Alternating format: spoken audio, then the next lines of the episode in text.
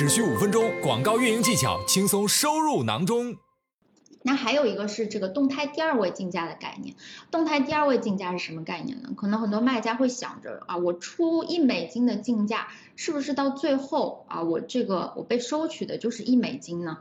啊，其实不是这样子的。我们这个亚马逊呢是采取的这个啊动态第二位竞价，就不仅要看你自己的出价，我也要看比你低一位的这个第二位的这个竞价者，他的出价是多少。那比如说我们在一个场景当中啊，有两个卖家，在这个场景当中有两个卖家，卖家 A 和卖家 B。那么卖家 A 出价是一美金，然后卖家 B 出价是零点四美金。那这个两个的广告 A、B 的广告都通过了相关性的检验，那最后卖家 A 被收取的费用是多少呢？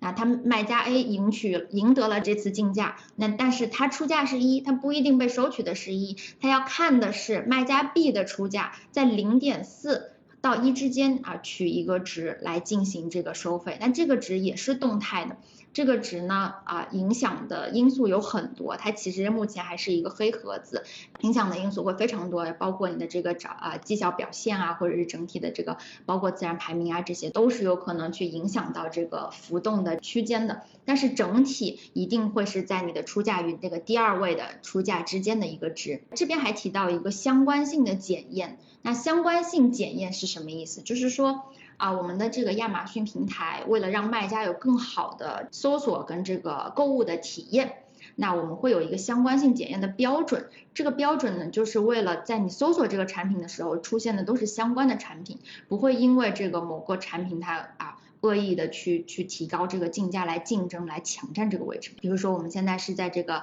啊，我是一个卖手机壳的卖家。啊，我们这个手机壳的卖家当中，我赢得了竞价，但是这个时候有一个这个卖游艇的卖家，他觉得好像这个手机壳容易被搜到，哎，就是如果投手机壳的话，他的商品更容易展现。那这个时候呢，他愿意出十美金，愿意去来获得在这个手机壳关键词投放之下的展现。那这种情况下，他会不会赢得这个竞争和展现呢？啊，实际上是不会的。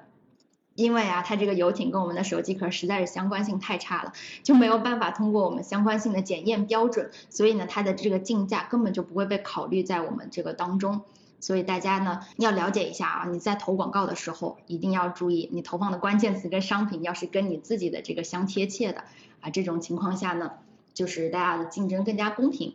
然后展现的效果也会比较好一些，也会杜绝一些这个恶意的广告竞争。那这以上就是动态第二位竞价，所以说啊，它的核心就是说你的出价多少，你最终赢得了这个竞价的这个曝光了之后呢，你被收取的这个价格实际上低于你的这个出价的，而且呢，它也不会低过这个仅次于你的第二位的这个竞价者的出价。